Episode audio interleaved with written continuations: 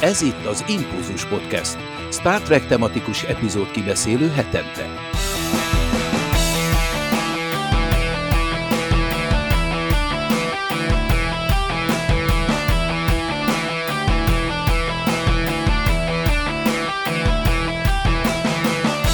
Köszöntöm a kedves hallgatókat, ez az Impulzus Podcast 242. adása, becsület, kötelesség, család, ez lesz a mai epizódunk, és hogyha Klingon epizódról van szó, akkor általában Kő Gergő érkezik hozzánk, ez most is így van. Szia!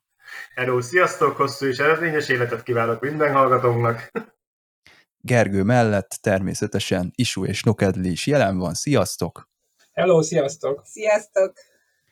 Dave fogja majd a szinkronos érdekesség rovatot vezetni, illetve a szinkronos érdekességeket ismertetni, én pedig Csaba vagyok, és mielőtt még elkezdjük a, az epizódot, pár ilyen szolgálati közlemény.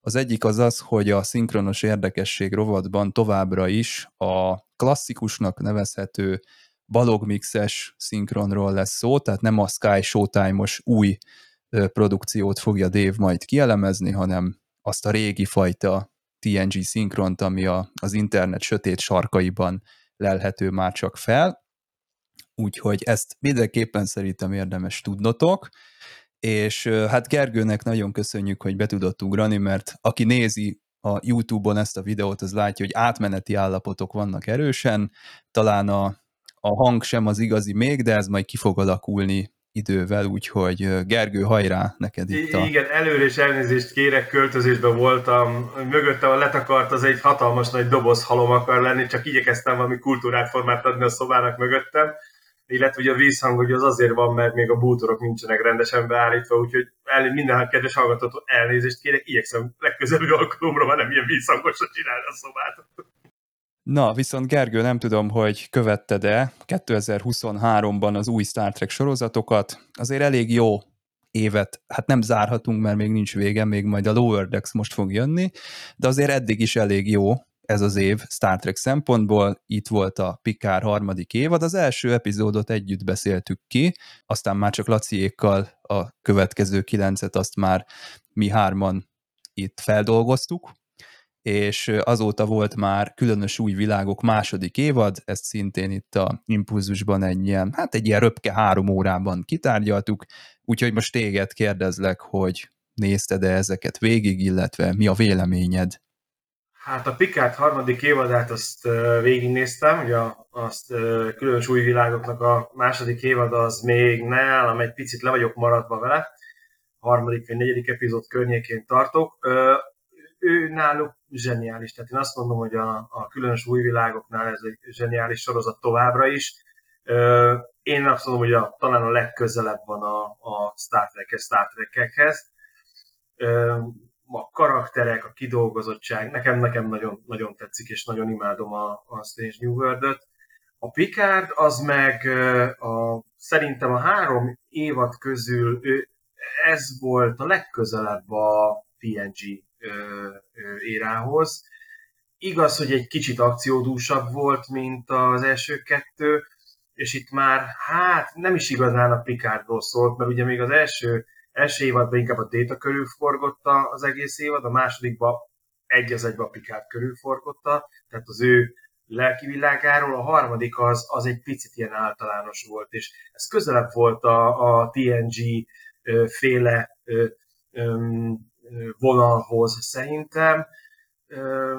Lehet, hogy meghallották a rajongókat, vagy nem, nem tudom, hogy miért döntöttek, hogy erre felé viszik el. Nagyon tetszettek új karakterek. Hát is ugye, amikor megérkezett uh, Worf, akkor kezdett, uh, uh, uh, és akkor világított a szemem.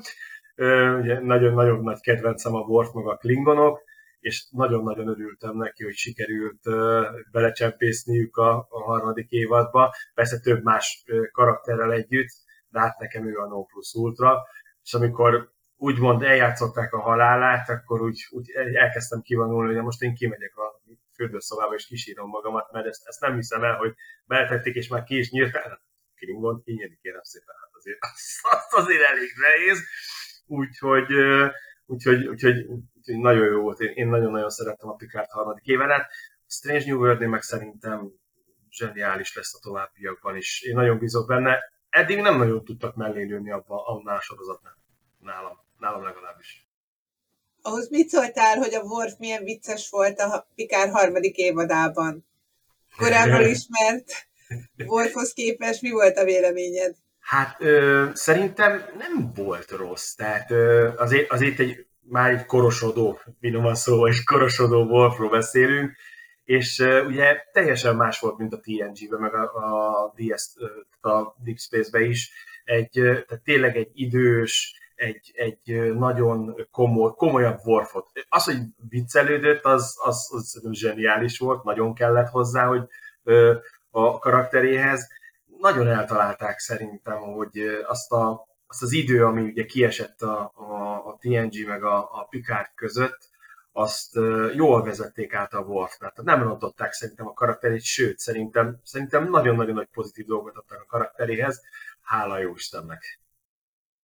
Végül is a mai epizódban is egy Worf központú történet lesz, úgyhogy jogos, hogy Worfról beszélünk, de azért itt a Pikárnál még megemlíteném Todd Stashwicket, sókapitányt, aki nekem egy olyan karakter volt, aki iszonyatosan, még a TNG csapat mellett is, akik nincsenek kevesen, be tudtak suvasztani egy ilyen karaktert, aki ennyire emlékezetes. Még hetes is cipőkanállal, de befért a történetbe, úgyhogy szerintem ezeket a karaktereket jól mozgatták különös új világokban meg ugye ott van Pike, aki már Laciékkal kitárgyaltuk, hogy egy olyan karakter, aki rettenetesen bevésődik szerintem a rajongóknak, és nagyon szimpatikus egyből.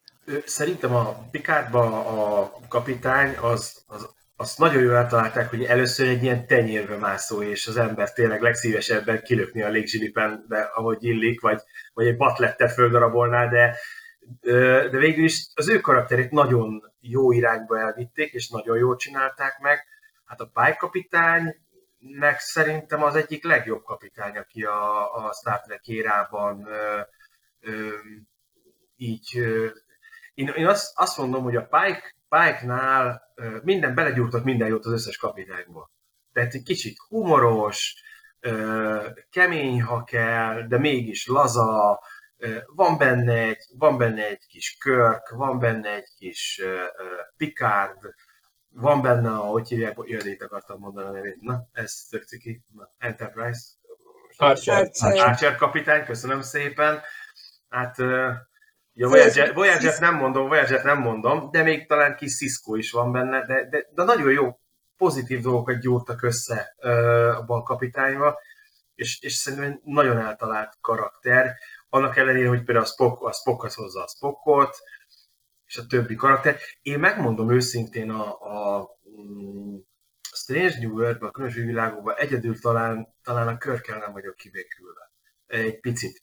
Mert uh, maga a színész nagyon jó, a játszás, az alakítás nagyon jó. Én nekem nem olyan körkös. Tehát uh, míg a Spocknál nagyon jól eltalálták a színészt, uh, szerintem, addig, addig a kört, még azt mondom, hogy az ugurát is elég jól eltalálták, most annak ellenére, hogy tudjuk, hogy a Michelinnek azt mondja, ekkora haja volt, ugye, a, ugye a csanyszernek a tüsi haja van neki, de ennek éle arcra, a karaktere, nekem a kör, körk egy kicsit olyan, olyan, olyan beesett arcú, tehát a William Shatner ugye az egy kicsit olyan testesebb ember volt, olyan kerek arca volt neki. Hát itt ez, meg fiatalabb. Ez, hát, fiatalabb, jó. Van hova. Figyelj, most nem akarok egy másik, másik sztárba elmenni, amikor ugye betették a, az én nagy kedvencem ottani karakternek, a, aki játszotta a mostani karaktert, most direkt nem akarok átmenni a másik kotyákba, ott ugyanez volt a probléma. Abból is spoilerezzünk egy kicsit. Darth Vaderről beszélek különben, Anakin Skywalkerről, tehát aki olvasta a könyvet, az tudja, hogy a Anakin Skywalker az egy kétajtós szekrény volt, egy nagy darab ember, egy mackó.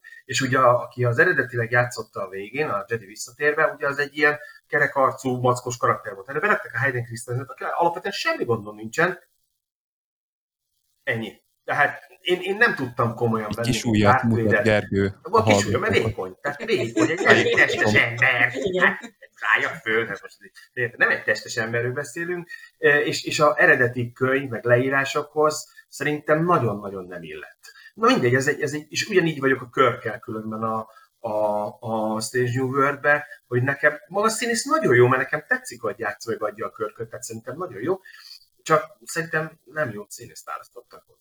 Ez az én személyes magán vélemény, aztán a hallgatók is azt mondják, hogy igazam, vagy nincs igazam, tehát szerintem ez, ez már... Ez már egy Igazad van, Gergő, mert én is ezt éreztem először, de amikor Igen. így néztem, mert egyre több epizódban feltűnik, akkor valahogy úgy nem is megszoktam, hanem elfogadtam azt, hogy van neki egy ilyen egyedi interpretációja erről a karakterről, ami ebbe a sorozatba illik, vagy ebbe a sorozatba így képzelték el, és onnantól kezdve nem jutott ez már eszembe. Lehet, hogyha te is nézel még egy, egy-két ilyen részt tőle, akkor, akkor ez így elsiklik. Az a rész, amikor visszamennek az időbe, a, a, tehát visszamennek a múltba, és egy másik univerzumból rántják ki a körköt, szerintem zseniális. Na, az, abban zseniálisan játszik. Azért mondom, nem a játékával, meg nem a, az, hogy hogy hozza a körköt, azzal a problémám. Itt egyszerűen egy produceri színész választás volt, szerintem egy picit lőtek mellé, de nem a színésszel van a baj, mert szerintem az a rész ez zseniális volt. És mondom, nem a színésszel van baj, mint nem a játékával, meg nem a, a, a körk féle ottjákkal, hanem, hanem én magát a színészt de aztán lehet, hogyha meg másik színész választott, akkor nem tudna ilyen zseniálisan hozni ezt a karaktert. Sose tudjuk már meg. Figyelj, én ezzel úgy vagyok, hogy azt mondom, hogy őt választották, most már kicserélni nem lehet, tehát most már ővele kell gazdálkodnia mindenkinek. Igen, ez a kérdés, el tudjuk engedni azt a képet, hogy neki pontosan úgy kell kinéznie. Igen, vagy, persze. Vagy pedig azt mondjuk, hogy jó, kíváncsi vagyok, mit csinál el, lehet engedni, el lehet engedni. Tehát ugye ugyanolyan karakterű színész biztos nem fog senki se tudni elővarázsolni, tehát ez a nincs kettő négy nélkül, tehát ez, ez Magunk között. Igen. ja. Sajátos beszéd stílusa. Kicsit ütné a 2023-ban. William Szerintem el lehet simán engedni. Én nekem ez az egyetlen egy, ami a, a, a Stage New World-nél előkerült, mint esetleg talán negatívum, mert ugye engem az első évadban már azzal megfogtak zseniálisan, hogy ezt már többször több helyen is szerintem mondtam, és, és mindenki, akivel erről beszélgettem, hogy nem próbáltak meg egy 14.666. Enterprise félét behozni, hanem visszanyúltak az eredeti uh, toshoz, és ugyanazokat a kara, tehát ugye a hajónak ugyanaz a részei, tehát ugye a gondoláknál az a forgó piros része, az egy az egybe ugyanaz, és nem, tényleg nem próbáltak meg egy teljesen új hajót csinálni, hanem azt az Enterprise-t ö, vették alapul. Engem már ezzel megfogtak. Tehát ott, ott már kilóra megvettek, mikor megláttam a hajót. Azt, hogy utána tényleg az egyik leg sorozat szerintem ö, mindig a maga módján. Én, én az Enterprise-t is nagyon szerettem mint, mint sorozatot, mint felvezetést, a, ugye az Archer kapitány karakterét imádtam, minden karaktert imádtam benne, és viszont, viszont itt, itt, itt szerintem, szerintem ezt nagyon örülök, hogy így nem, nem próbáltak meg eltérni a, a, a, erről a vonalról. Hát arra én is kíváncsi leszek, hogy mikor lesz az, amikor megnő Uhurának a haja, az egy szép pillanat lesz majd. És én Milyen sokat hogy... lehet játszani a hajakkal, mert hogy a, a hetedik szezon végére Uhrának nagy haja lesz, Lán kibontja a haját, és akkor ez egyébként ez komoly karakterfejlődést is fog jelenteni, és most nem viccből, hogy tényleg csak ezzel is lehet jelenteni. Mindig a hajak, meg az arcszörzetek, ezek... Ja, és a pálykajáról nem is akinek külön kabin kell. Én arra leszek kíváncsi, hogy a ruhákat mikor fogják visszahozni ruhákat. Tehát ugye ott azért híresen híret volt, hogy ott a csajok nagyon mini ruhában rohangáltak a, a hídon, és ugye ez, ez még nincs visszahozva. Hát szerintem azt nem fogják visszahozni, mert a romrán időknökök megakadályozzák. Szomorú Szerintem vagyok. erre már nagyon jó kompromisszumot csináltak, mert visszahozták a mini ruhákat, csak alatt a nadrágot hordanak a lány. Hát ez az. Na, hát Meg ilyen kicsit stretch nadrágokat, szóval Egyszerűen kell váltani. Titokban reménykedhetünk. Hát figyeljetek, a remény hal meg utoljára, tudjátok, a remény hal, hal meg utoljára, de majd meglátjuk. Na, szerintem akkor menjünk tovább, mert egy másik érdekes dolog történt. Brian Fuller itt járt hazánkban, Laci, te találkoztál vele, nem? És te is ott voltál egyébként? Vagy? Én nem értem rá aznap, lányunk volt Lacival, úgyhogy ketten mentek. Uh-huh. De ki is az a Brian Fuller, mi is ő, ki is ő, ezt érdemes azért elmondani, hogy hogy jön ő ide itt a Star Trek podcastbe. Hát igen, úgy, hogy, hogy a Brian Fuller az egyik prominens írója a TNG érának, illetve egész pontosan a Deep Space Nine-ban és a Voyager-ben írt nagyon-nagyon-nagyon sok epizódot, illetve a Discovery-nek ő volt a megalkotója, az eredeti eh, kreátora, aki aztán eh, még a, a, a előkészítés során lelépett a, a, a Discovery-ből, de ami igazán érdekes benne, hogy a Voyager-ben nagyon-nagyon sok kiemelkedő epizódot írt, és úgy került Magyarországra, hogy egy filmet forgat itt, és és így a, a Nemzeti Filmintézet az szervezett vele egy mesterkurzust, aki, amire gyakorlatilag be lehetett regisztrálni, más reklám nem nagyon volt, én is a lányomtól hallottam, aki dramaturg lesz, és ő figyette fel hogy apa, hát nézzük már meg, hogy ki ez, a, a hogy ki ez, és, és hogy, hogy került ide, és hogy, hogy pontosan mi érdekeset tud mondani, és a Puski moziban terveztek vele egy ilyen, egy ilyen találkozót, volt vele egy interjú, meg a nézőtér is kérdezkedhetett mindenfélét, és elmesélt mindenfélét a karrierjéről. Például elmesélte, hogy ő a Star Trekben kezdte az író karrierjét, és akkoriban még a, a Star Trekben ilyen open script policy volt, hogy bárki küldött be ötleteket epizódokra, és akkor a legjobbakat behívták, és ez még a DS9 idejében is így működött? Igen, igen, a TNG Deep Space Nine Voyager idejében ez így működött, hogy ha behívtak, akkor lehet, hogy egy ötletet el tudtál adni, és ővel ez történt, nagy kirarajongó volt, és az első epizód, amit megvettek tőle, az a, a Darkness and the Light epizód, nem tudom mennyire emlékeztek rá, de arról szól, hogy elrabolja egy kardasziai kirát, aki ugye az ellenállás prominens tagja volt, és akkor ő próbál revansot venni dolgokért. De igazából a Voyager-ben csinált nagyon-nagyon sok kiemelkedő epizódot, és miután elunta magát a, a Star Trekben, mert úgy gondolta, hogy a Voyager nem kapja meg azt a, azt a, a kreatív írást, amit megérdemelne, elment, és csomó más érdekes sorozatban volt showrunner, meg vezetőíró. Nálunk igazából szerintem a Halottnak a csók nagyon ismert, legalábbis én imádom, illetve a Hannibal tévésorozat változata egy ilyen nagyon nagy rajongó tábort mondhat magáénak. Ez egész friss, talán két éves, három éves? Nem, az kicsit, kicsit, kicsit több, több már.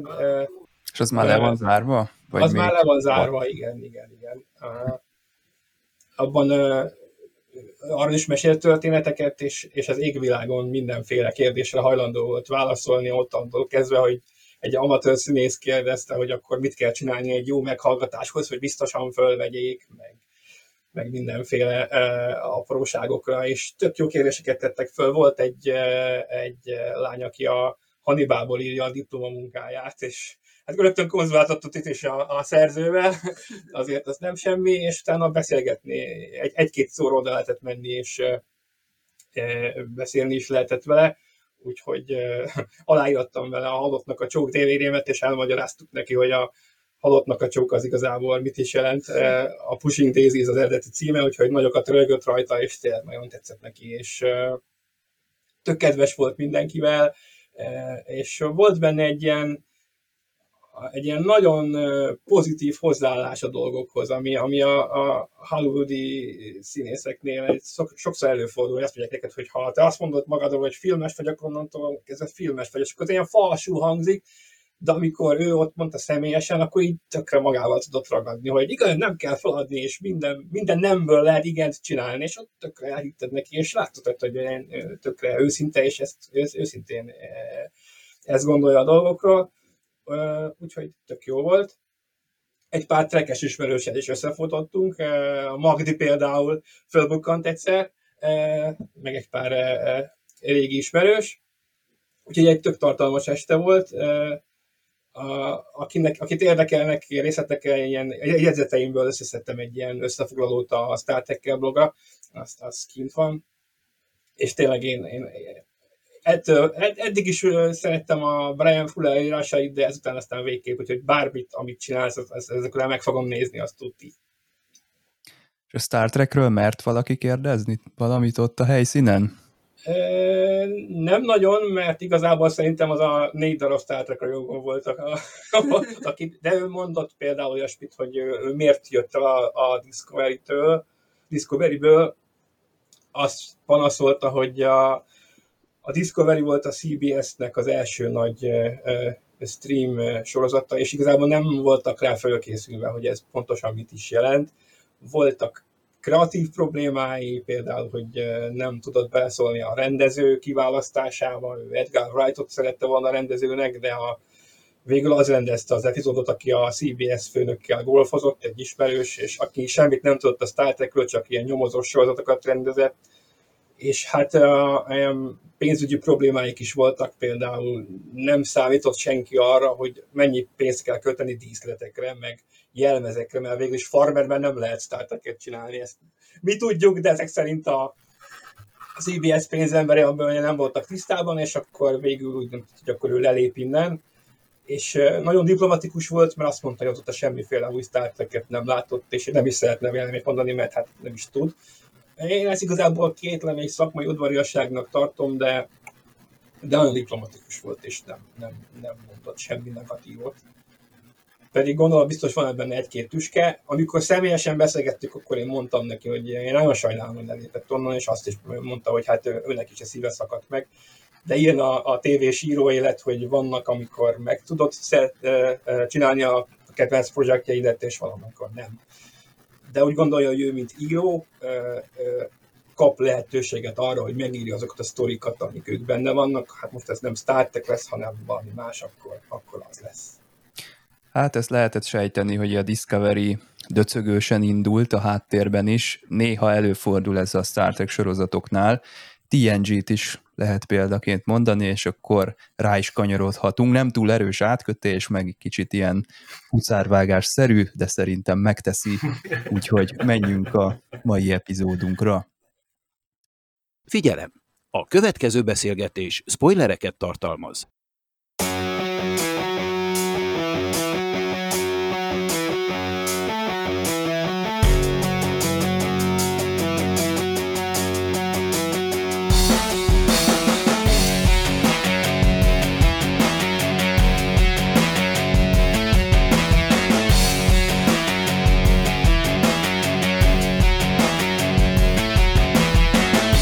Michael Piller magára vállalta, hogy ő ölte meg Kaylárt, vagyis az ő ötlete volt az, hogy erősíteni a történetnek az érzelmi bázisát. Így a nézőkben Worfhoz hasonlóan egy olyan düh kerekedne, hogy Durást tényleg meg kell ölni ennek a történetnek a végén, de aztán Ronaldi Moore is magára vállalta ezt a halált, tehát ő is sokat nyilatkozott erről. Valószínűleg azért van ennyi megszólalás ebben az ügyben, mert azok a rajongók, vagy azok a véleményírók a, az interneten, akik ezt az epizódot elemzik, mindig azzal kezdik, hogy ez egy tök jó epizód, de hát hogy lehet egy ennyire szimpatikus, egy ennyire kedves Klingon hölgyet így megölni ebben az epizódban, és akkor hát ez lenne a, az első kérdésem hozzátok, hogy meg kellette volna tartani Kaylárt, mint karaktert itt a TNG-ben, mert azért ő egy csak két epizódban láttuk, de egy elég erős karakter volt, vagy, vagy itt volt tényleg az ideje, ahogy Michael Piller gondolta, hogy ha valamikor, akkor itt, itt most a sztori indokolja, hogy itt legyen vége. Gergő, akkor téged felszólítalak, mint osztályfőnök.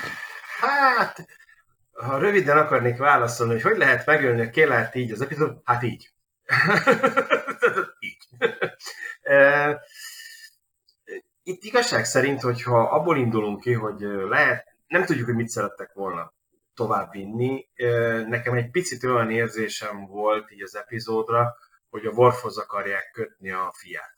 Tehát én nem nagyon emlékszem, hogy olyan sok részben szerepelt volna utána a fia, de szerintem hozzá akarták kötni, ugye úgy is kezdődik az epizód, hogy ugye nem akarja úgymond a nevére venni, mert ugye szégyenben van, és ugye így, így nem, nem, nem vállalhatja, hogy ő a fia, a, ő az apja ugye a, a Alexand, Alex, Alexander, Alexandernek, igen.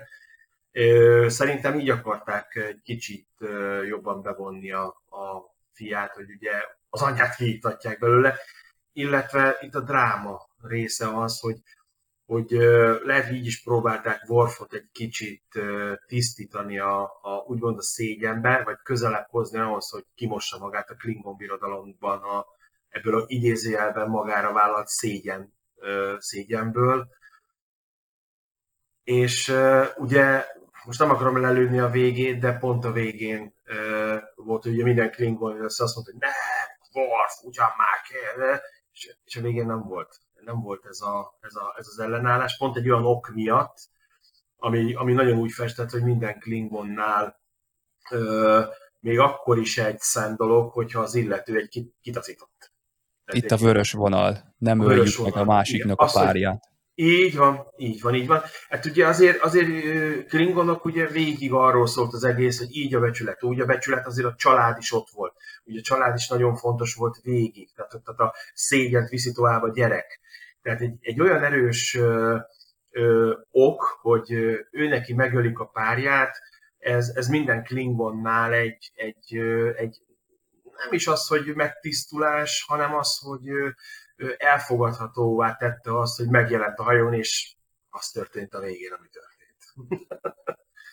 Úgyhogy szerintem szükségszerű volt. Szükségszerű volt megölni, mert így nem biztos, hogy találtak volna olyan cselekményszálat, ami indokolta volna azt, hogy leszámoljon Durásra Worf.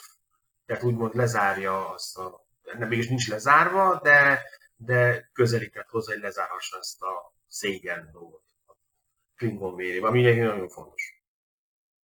Üm, igen, a történet szempontjából tényleg fontos volt, és jobb, jobbá tette, drámaiabbá, és ugye beszéltünk talán korábban arról, hogy a TNG első két szezonjában még nem nagyon mertek drámákat csinálni, mert ugye kérte Rodember, hogy mindenki tökéletes legyen, és ha mindenki tökéletes, akkor nincs nagyon emberi dráma ebben és az írók, meg azok az friss és új írók, akik akkoriban csatlakoztak, mint például Ronald Moore, most kezdték kiélni azokat a hajlamaiakat, hogy hogyan lehet úgy alakítani a szálakat, hogy legyen dráma is. Ehhez hozzátartozik az is, hogy, hogy ugye időnként egy-egy karakter meghal. Ma már ez szinte szükségszerű, tehát állandóan vannak hangok ugye az interneten, hogy addig nem sorozat egy sorozat, amíg a legalábbis a legfőbb főszereplők közül nem érezzük úgy, hogy valamelyik veszélybe van, mert hogy muszáj kiölni néhány karakter, hogy úgy érezt, hogy a többiek nincsenek biztonságban. Én egyébként annak ellenére, hogy valahol teljesen megértem Ronaldé Múrékat ezért a döntésért, és tényleg úgy gondolom, hogy Kilár halála miatt ez az epizód ez sokkal jobb.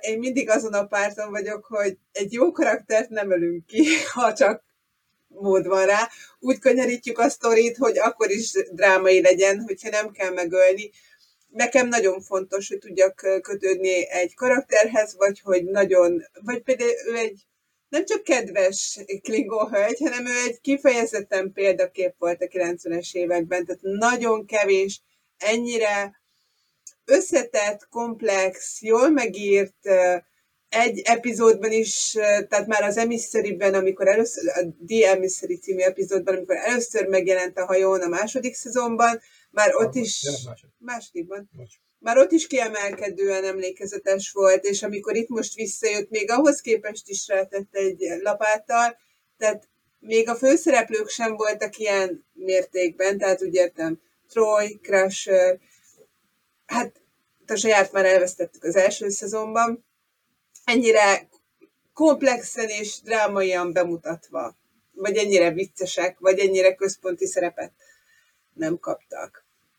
Mondjuk így, hogy kiölték szegényt, így legalább a főszereplőket kicsit fejleszteni kellett. Tehát azért tényleg ez egy korszakváltás volt a, a sorozatok történetében is a női karaktereket illetően. Um, ugye ne felejtsük el, hogy hét főszereplővel indultunk, ebből, vagy nyolc főszereplőből három volt nő, öt férfi, és azért kellett az egyiküknek meghalni, az egyik nőnek, mert Rodemberiek úgy gondolták, vagyis hát a, vagy Rodemberiek, vagy inkább a másik producerek, hogy túl sok a nő. Tehát, hogy nyolcból három nő, az már túl sok, kettő elég. és végül is azért maradt meg Cancelo Troy, mert a járt játszó Dennis Crosby úgy érezte, nem kap elég szerepet, és ő önként beadta a felmondását, és akkor derült ki, hogy egyébként már majdnem menesztették Troy-t.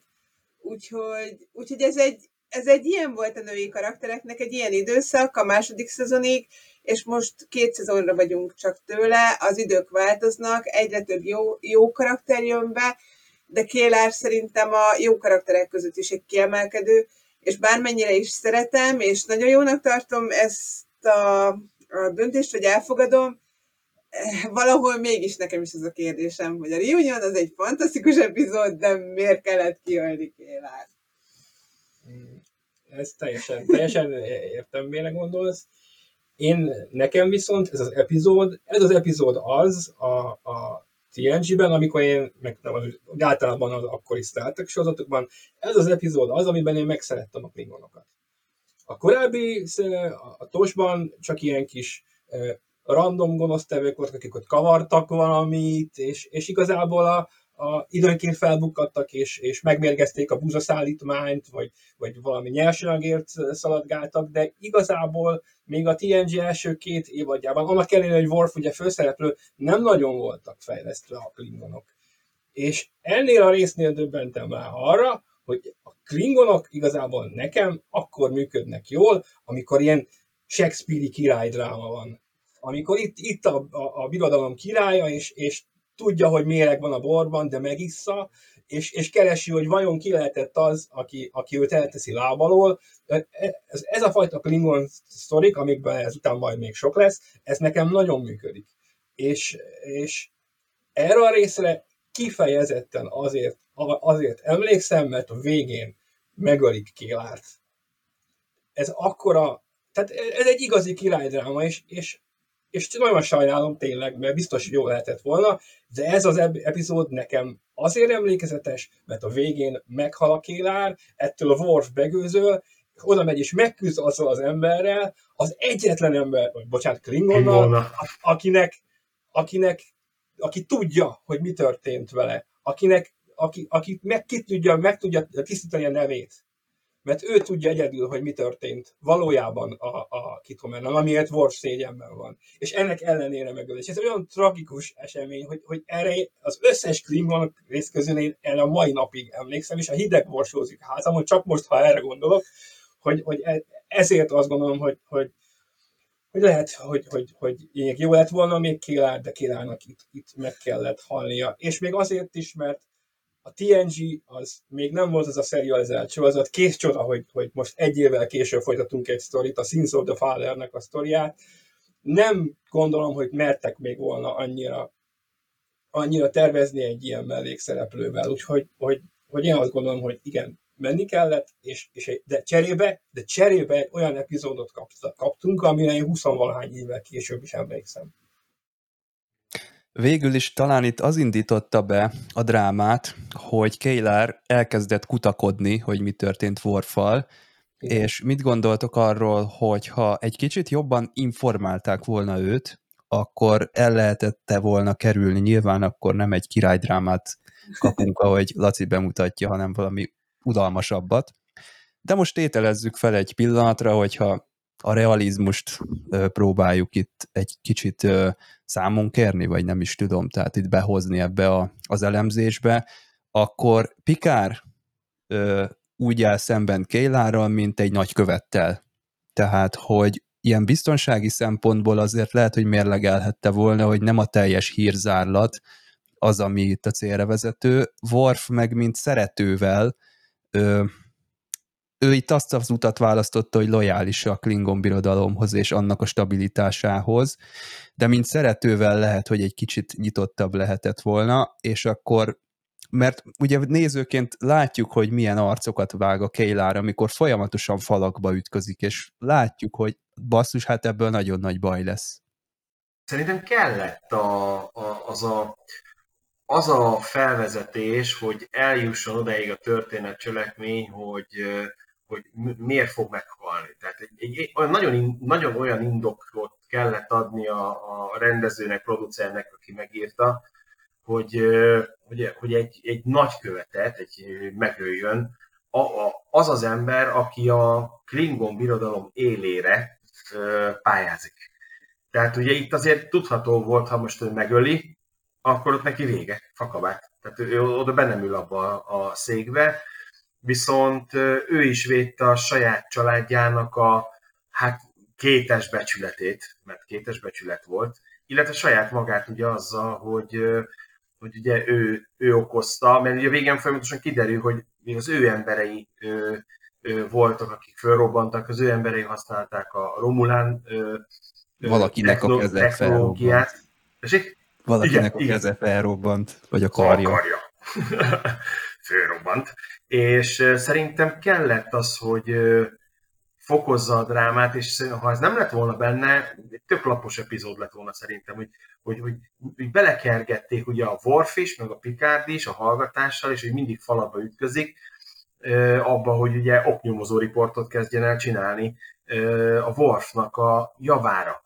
Mert ugye nagyon jó visszadták azt, hogy Kéla nem értette, hogy miért miért fordított hátat, miért vállalta a számüzetést, miért vállalta el, és ugye senki nem válaszol neki, de ezt, ezt zseniálisan adták elő szerintem ezt, a, hogy fölvezették, és ugye a végén már ugye a titkos Klingon dokumentumokban kodorászik, ö, szerintem ez kellett hozzá.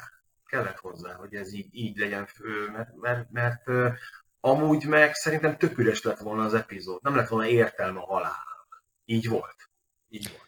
Most van itt egybe egy olyan motivum, hogy Worf így a nehéz úton tudott karakter fejlődni, hiszen ő addig, amíg ez az áldozat nem történik meg, addig ő a Klingon birodalomnak a stabilitását abszolút a, a, a zászlajára tűzte, és ez a legfontosabb neki, és talán amikor ugye összeköti Alexander kezével az ő kezét, Kéylárot haldoklás közben, akkor történik meg, a karakterfejlődés, de ez kívülről jön. Tehát, hogy, hogy Worfnak ezt meg kellett tapasztalnia. Én a kérdéseddel kapcsolatban e, úgy érzem, hogy egyfelől igen, e, az lett volna a jó döntés, a helyes döntés karakter szempontból, hogy ha valami információt megosztanak a kélárral. És, de ez olyan, mint, egy, mint, mint az, a tragédia elkerülhetetlensége, hogy az a helyes döntés, de a karakterek nem objektív és racionális döntést hoznak feltétlenül, hanem a saját értékrendjük szerint döntenek így vagy úgy. És a Picard tudja, hogy kit a Wolfnak a ügyének jó, hát komplexitásában lehet köze a kempekhez, de valójában az egy másik dolog csak ugyanaz a főszereplő. Tehát mind a kettő durász, de nem gondolja feltétlenül, hogy, hogy a kettő gyökeresen összefügg. Ezért szerintem akár úgy is gondolhatja, hogy ha Worf nem akarja elárulni a, a Kélárnak, akkor ő tiszteli a Worfot annyira, hogy ne ő legyen az, aki elmondja helyette, mert hogy a Worfot ez nagyon mélyen érinti.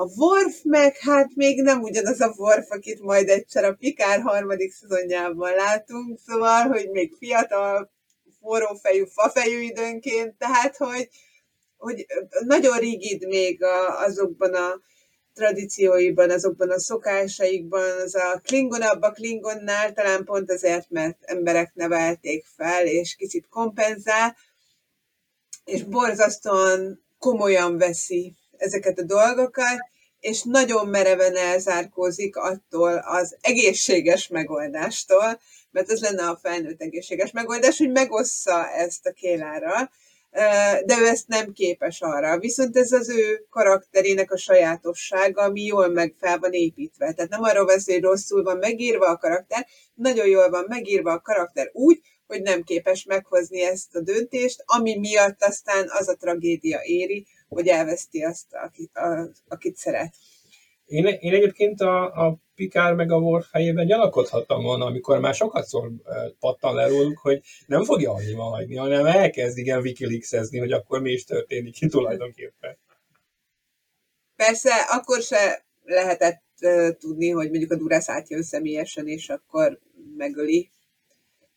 És nem csak kihívja, vagy valami de egyébként nem áll Duras karakterétől távol, hogy, hogy a fegyver nélkül lékélet lemészárolja gyakorlatilag. Na most, hogyha már így ö, említettétek Durászt, Durás vagy Durász? Ez Dave is kérdezte már, hogy most melyiket látjuk helyesebbnek. Vajon nekem valahogy a durás az, én többször néztem szinkronosan, és lehet, hogy ezért jobban. Szerintem a szinkronban durás Durásnak mondják, hm? durás, durásnak, durásnak. Mondják, mert valószínűleg nem kaptak a szegény szinkronszínészek kiejtés mutatót. A angolban egyértelműen eszeznek, úgyhogy igazából fogadjuk el mind a kettőt, aztán igen, hát Dave is azt mondta, hogy mivel natív Klingon beszélőt nem ismerünk, ezért mindenkinek a saját nyelve kiejtése az, az teljesen valid, de már itt az a baj, hogy lelövöm a, a jövőbeli rovatunkat, úgyhogy már nem szólalok meg többször. Viszont Laci mondtad, hogy itt a, a klingonok szerethetővé válnak számodra, vagy olyan bedurran itt ez az egész klingon életérzés még jobban, mint ahogy eddig és Igen. szerintem ebben nem kis szerepet játszik nem csak Kéjlár, hanem ugye itt megjelenik Govron, hát nem nagyon tudjuk eltéveszteni, hogy ő melyik a klingonok közül. Neki azért van egy, van egy ismertető jegye. Hát ez egy fantasztikus pali. Tehát ez a ez Robert O'Reilly. Na, ehhez kell egy, egy színész, hogy ilyen maszkok mögül ennyire azonosítható legyen egy karakter. Ez, ez a nézés, ez, priceless, tehát ez... Igen, ez... mi kétszer néztük még az epizódot, és ez egyik nézésnél én csak a Robert O'Reilly figyeltem, és úgy rögtünk, hogy nagyon. Tehát... nagyon szórakoztató volt. Igen, és hát ebbe a Klingon világba lett belerángatva Pikár, egy cseppet erőszakosan, vagy kelletlenül kerül bele ennek a dolognak a közepébe, de hát ha jobban belegondolunk, akkor végül is ki más tudná ezt a lehető legjobban egy ilyen utódlási versengést levezényelni, mint ő, de fantasztikus a jelenet rögtön az elején, vagy valamikor a főcím után, amikor a kempek és ő leülnek, és Pikárnak az az őszinte döbbenet az arcán, hogy te atya, úristen, most mibe kerültem. Ugye Pikár itt, hát muszáj, hogy elvállalja ezt a bíráskodást, és nagyon jó, amikor felpattan a Govron, mert ott a bombának a felrobbantásával megvádolja a Durás, és akkor ott rájuk kiabál, hogy hagyják már abba, tehát ő a Sins of the Father-ben is megoldotta ezt a Csádics kérdést, meg itt is azért bele tud helyezkedni ennek a kultúrának a, a lényegébe, és van tekintélye a klingonok között. Szerintem nem csak a pozíció miatt, hogy most ezt rábízta a kempek és kész, hanem ő neki van egy kiállása, és ezt a kiállást az egész epizódban érzem egyébként Worfal szemben is, amikor először oda megy hozzá Worf, hogy hát nem, nem -e lehetne-e az, hogy nem én megyek oda a Kéilár nagykövethez, mert ugye hát ismerjük a helyzetet, hogy én, én már tiszta szégyen vagyok a Klingon birodalomban, és akkor ott, ott tök jó, hogy Pikár így határozottan válaszol, hogy, hogy ne szórakozzunk már, hát maga itt egy tiszta, aki itt szolgál, most ne csináljuk már ezt a hülyeséget, hanem tessék kiállni, és, és végezni a szolgálatot. Úgyhogy nekem lehet, hogy csak elszoktam a TNG nézéstől, de nekem most Picard nagyon ott volt a helyén ezzel a nem, nem olyan, mint Pike, hogy ilyen kedves, de, de neki ez a stílus ez nekem nagyon bejön, hogy így határozottan kezelje a, a szereplőket. Hát, illetve ugye maga a Klingon, ugye a haldokló kancellár is ugye azt mondja, hogy, hogy olyan úgy vezeti föl, úgy vezeti le az egész szituációt és helyzetet, hogy, hogy a, a leg, bármelyik nézés azt mondja, hogy ebből a Picard nem tud kijönni, és ugye, de végén már nem is akar kijönni, mert elvállalja, ugye, hogy itt azért, azért háborúról, Klingon Romulán szövetségről van szó, tehát az, azért egy kicsit, ez kicsit bajba lett volna a föderáció, tehát átérzi, átlátja a súlyát, hogy milyen jelentősége van ennek a, ennek a szituációnak, és ugye nagyon jó visszajön az egész lényéből, hogy ezt tiltakozik, nemet mond, hogyják, de végig, végig gondolja, mert, mert elfogadja az érvelést, hogy ez bizony háború, és ha nem nincs toppon, akkor, akkor bizony itt lehet egy olyan ellenfél párost fog kapni a föderáció a nyakával, ki bezúzza őket, beszántja őket és besózza az egész Meg azért, azért, azért számítsuk be, hogy azért Kimpek azért igen, igen, igen, sejtette szerintem, hogy, hogy Durász itt a, a, a, a fő felbújtó, és kérte volna bármelyik csillagflotta kapitány, de direkt azt választotta, akinek már volt múltbeli kapcsolódás a Arthurászhoz. Tehát nem, ő nem kifejezetten egy objektív diplomatát akart, hanem, hanem egy, egy kicsit, kicsit propaganda minisztert próbált előre nyomni. Igen, az ellenségem ellensége a barátom. Így van. Legyen. Ahogy Igen. egyébként nekem az is fura volt, hogy a föderációt hívják be egyébként, viszont megmagyarázza az, hogy ott vannak a romulánok a háttérben, akiket semmiképpen sem akar a kempek. Már csak azért sem, mert azok a romulán sajátosságok, tehát az a ravasság, a méreg használat, annyira ellentétei annak, amit a klingonok morálisan elfogadnak, a tradíció, becsület, szigorú elvek, hogy, hogy kebbek számára az kizárt dolog, hogy egy olyan ember legyen az utódja, aki a romulánokhoz dörgölőzik, és ha nem a romulánok, akkor a, a más, az előtér másik oldaláról kell választania. Akkor ugye senki, semmit nem tudunk. Mert ugye a Zsercsansk az elején, hogy a föderáció, és akkor innen jön az, hogy azért Pikár, mert hogy ő meg már a Durasz ügyben egyszer volt benne. Hasonlóban. Jó felépítették ezt, ez tényleg egy nagyon jó felépített epizód ilyen oldalról. Nagyon, nagyon van Spokkosan, logikusan van felépítve az egész. Nagyon. Hát Ronald Moore nagyon jó szerintem a, az ilyen világépítésben, és igazából ez volt az első, tehát if, if you ben az első nagy projekt. Mm. Ami ezt többen írták egyébként. Ezt többen is írták ezt az epizódot. Ugye Ronald Igen, de ő erőteljesen benne volt, ő nagy Klingon rajongó volt, és ő nagyon uh, ő a kezébe vette ezt a Klingon fejlesztést. És a kezébe vette, és harcolt érte, és az, hogy megvalósult, így a Sins of the Father Reunion, Redemption, Redemption igen, ezek azért ezekben nagyon nagy szerepet vállalt. Lehet, hogy csak részben volt író, tehát azért itt a TNG-ben, még egyébként akkor is, ha egy író van kint, akkor is nagyon sokszor az írószobában is történtek. Igen, erről is akartam beszélni, hogy igazából ebből az érából származik minden olyan Klingon dolog, ami nekünk most eszünkbe jut. Tehát a, a, talán korábban is mondtam, hogy a, a TOS érában ilyen, ilyen megfoghatatlan, átlagos rossz fiúk voltak, és e, nem voltak annyira kifejlesztve, és itt jönnek be sor, sorban a dolgok, hogy a becsület, a, a nagy tanács, az előző, a Sins of the Father láttuk először a Klingon anyabolygót, e, és ebben a részben látunk először betletet, a, a, és, annak, és Durásznak pedig még csak egy sima katonája van. És innentől indulnak meg azok a dolgok, amiket már a TNG Team Space Nine érában a klingonokról gondolunk, ami, ami sokkal inkább fejlesztettebb már, mint ami a TOS érában volt. Azt meg megjegyezném, hogy a hatodik film még ilyenkor nem volt moziban, tehát még az ötödik filmet hagytuk el, tehát a, a, a kifejezetten az a, az utalás, hogy, hogy a klingonok azok mennyire orosz alterók, az csak később jön be erőteljesen, bár sokan sejtetik.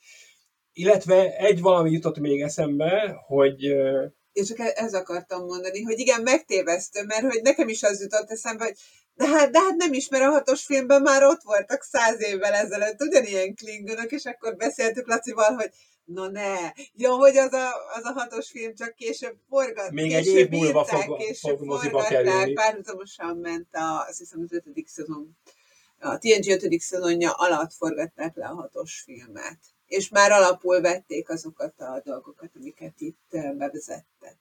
Igen, igen, és egy dolog még jutott eszembe, hogy mivel a Tosérában a klingonok nem voltak annyira kifejlesztettek, Megjelent egy könyv valamikor a 80-as években, a, az az első könyv, ami a klingonokat pozitív szereplőként állította be, és egy csomó dolgot ők kitaláltak. Például a Final Reflection volt a könyv címe, és John, John M. Ford írta, és abban szerepeltek olyan dolgok, hogy a klingonok tisztelik a halottakat, és a, a a klingonok annyira tisztelik a halottaikat, hogy az űrhajójuk külsején hordozzák őket. Hmm, ismerősen hangzik. Hogy a klingonok, amikor meghalnak, akkor a fekete flottához csatlakoznak. Ilyen dolgokat kezdtek el ebben a, ezekben a könyvekben, különösen ebben, de aztán még pár másikban fejleszgetni. És ez azért érdekes, mert ez a, ez a dolog, ez a Discovery elején bukkan fel, yeah. amiben szinte teljesen ilyen vallásos szekta a, a, a, a klingon nép, ellentétben azzal, ami az a viking-szerű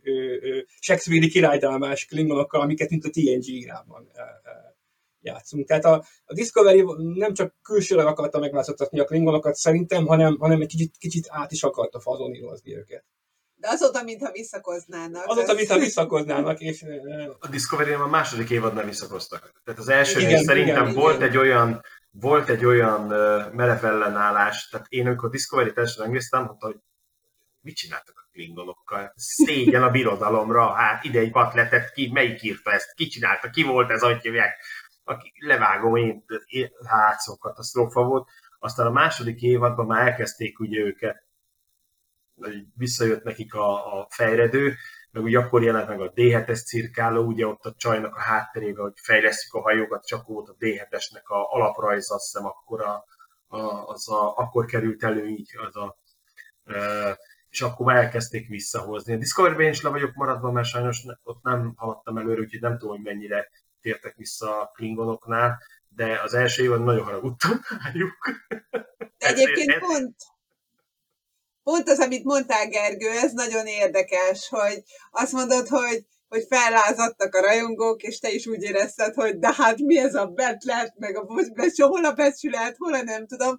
Tehát gyakorlatilag a klingonok voltak a tosóta. És mégis, amikor meglátjuk a Discovery-ben ezeket a klingonokat, akkor mi ez? Nem ilyennek kell lenni, és nem azt mondjuk, hogy olyannak kell lenni, mint amilyenek már a tosóta voltak, hanem ehhez a ponthoz nyúlunk vissza. vissza. Ehhez a Sins of the Father Reunion epizódhoz, amikor elkezd kialakulni az a, az a kép a klingonokról, ami leginkább, legerősebben bennünk Ezért van. érzik szóval, a rajongók, igen, hogy, hogy a Laci is mondta, hogy itt van az az asszociációs pont, még az, a, amiből a vérbor tiszták, az a kis bögre, az is hozzátartozik a, ehhez az egészhez, a butlet, ezek a ruhák, és ezért háborodnak fel szerintem a rajongók, mert azt érzik, hogy ez már itt annyira nagyon erősen meg lett alapozva és ki lett dolgozva, hogy ehhez nem kell hozzányúlni, vagy ezt nem kell módosítani, ezt nem kell előről kezdeni, ezt nem kell újra gondolni.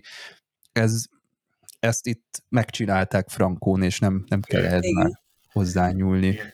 Én szerintem ott vitték el vissza. Én, én a discovery pont az, a, az volt a legnagyobb bajom az első évadban, a másodikban, mint ami, ami a, a Strange New World-nek, a, amiért imádom, hogy nem, ott behoztak megint ilyen hajót, olyan hajót, megint nyolc fajta.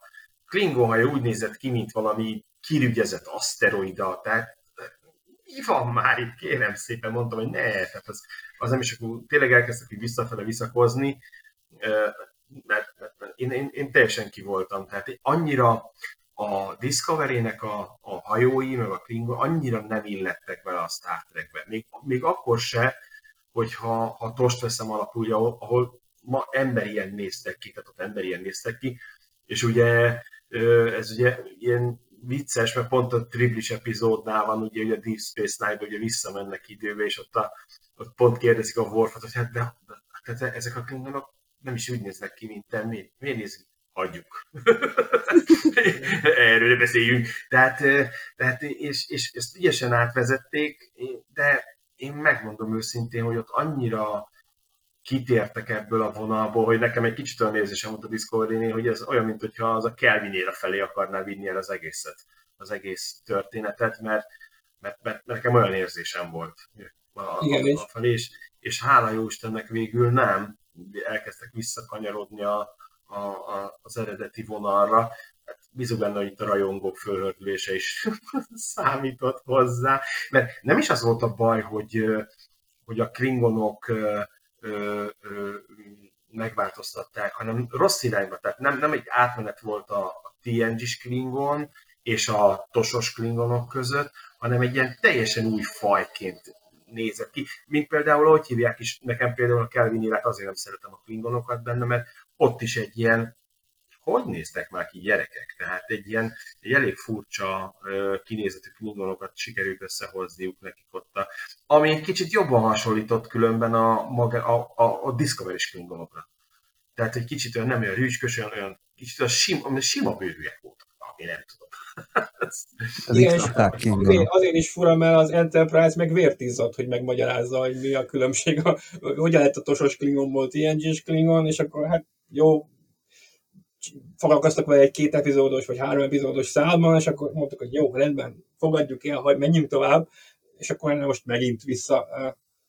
És én úgy értem, hogy a készítők számára a klingonok olyanok, mintha valami formaterv lenne, amit egy autónak az újragondolásánál, meg ráncfelvarrásánál, na az az első, amit újra kell gondolni, és az az első, ami valamiféle reprezentációt ad a korunkról, vagy nem tudom, tehát biztos van mögötte valami gondolat. A vulkániakhoz így nem nagyon szoktak ilyen, ilyen drasztikusan hozzányúlni, de a klingonoknál mindig az az első, hogy na, hogy fognak most kinézni a klingonok, valahogy ez az első gondolata a készítőkben, hogy ezt, ezt kell kitalálni, és valami teljesen újat hozzunk. A, Nem a rajongók meg nem értenek egyet. Nem, igen, nem, nem, és nem. rázzák a batletjeiket, hogy már pedig azért ez mégiscsak De most, sok. ha most egy egyetfejlődést nézünk, akkor ugye nézzük meg a tost. Nézzük meg a csillagösvényt, és nézzük meg a TNG-s klingonokat. Abban azért látsz egy pici fejlődést. Tehát ott, ott azért már a, a csillagösvény elején, ugye amikor a, neki zúznak a Voyagernek ezzel a három hajóval, Mark Lenard. I- igen, akkor, akkor már nem azt mondom, hogy úgy néznek ki, mint a TNG-s klingonok, de már De nem tosos vannak. klingonok. Tehát már ott van a szakál, ott van Igen. a haj, meg a hotyák már. Azt hiszem, redő, redőre nem emlékszem, hogy van-e nekik. Van valami- valami Valamiben van, van. de egy, van egy ilyen átmenet benne. Van És egy a átmenet. Filmben is már van redő. Igen, van, van, van redőjük, és ugye ott a nagy filmeknél, ugye amikor, amikor ugye előkerül a, a mm, mondjad már, de a bánlásnál, meg előtte is, ott már viszont majdnem ugyanúgy néznek ki a klingonok, mint a, mint a, a TNG-ben. De szerintem, Igen, amikor mert a- megjelent a csillagösvény, akkor lehet, hogy mi már ezt utólag elsibítjuk a fejünkbe, de szerintem biztos, hogy a rajongók akkor is azt mondták, hogy ez egy Klingon.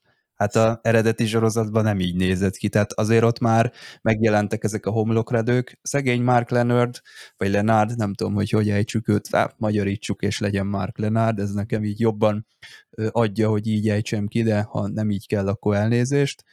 Ő klaustrofóbiát kapott ettől a, a Klingon Max-tól, mert ez egy, ez egy embertelen procedúra, amíg ezt felviszik a, az emberre, tehát szívószálon lélegzel, nem látsz semmit, nem hallasz semmit, és ott frankon rosszul lett, és azt mondta, hogy soha többé ilyen maszkos szerepet nem vállal, elég volt neki az a két fül, amit ugye szarekként megkapott a későbbiekben, azt mondta, hogy azt elviseli, de hogy jobban így hozzányúljanak a, az arcához, azt többet nem szeretett volna ilyet vállalni, szóval neki ez egy nagy trauma volt ezt eljátszania. Pedig nem, nem láttuk sokáig, de azért sokáig tart ezt megcsinálni a make Az biztos. Mert egyébként a Klingon maszkról én a, nekem az volt nagyon emlékezetes, amikor egy TNG utáni interjúban Michael Don és Marina Sirtis, akik egyébként a legjobb barátok voltak az egész TNG alatt, tehát tényleg nagyon jó barátok, egymást hetszelték azon, hogy igazából a Worf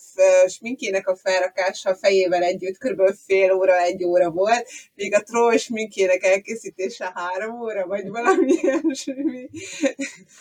Tehát ennek ellenére semmit nem kellett ragasztani, semmi, és akkor még Marina Sörtis mutatta, hogy hát tudod, hogy placs.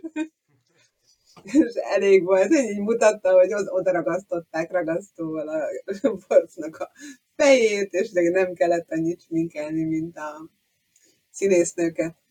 Szerintem térjünk egy kicsit vissza az epizódra, mert elkalandoztunk. Igen, elkalandoztunk egy kicsit. Jó, Ugye beszéltünk arról, hogy amikor az írók indokolták azt, hogy miért írják, visszaugrok egy kicsit arra, hogy miért sajnálom egy kicsit, hogy Kélárt kiírták, és nem folytatódott, csak egy más szálon, akkor Ronald D. Moore azt is mondta, hogy de milyen, még pluszban nem csak az epizód szempontjából jó, az, hogy most meghalt a, a Kélár, hanem hogy így jobban ki tudják majd vagy be, jobban be tudják mutatni majd Worfnak a kapcsolódását a fiához, stb. majd mint egyedülálló apa, abból milyen jó történet lehetőségek vannak.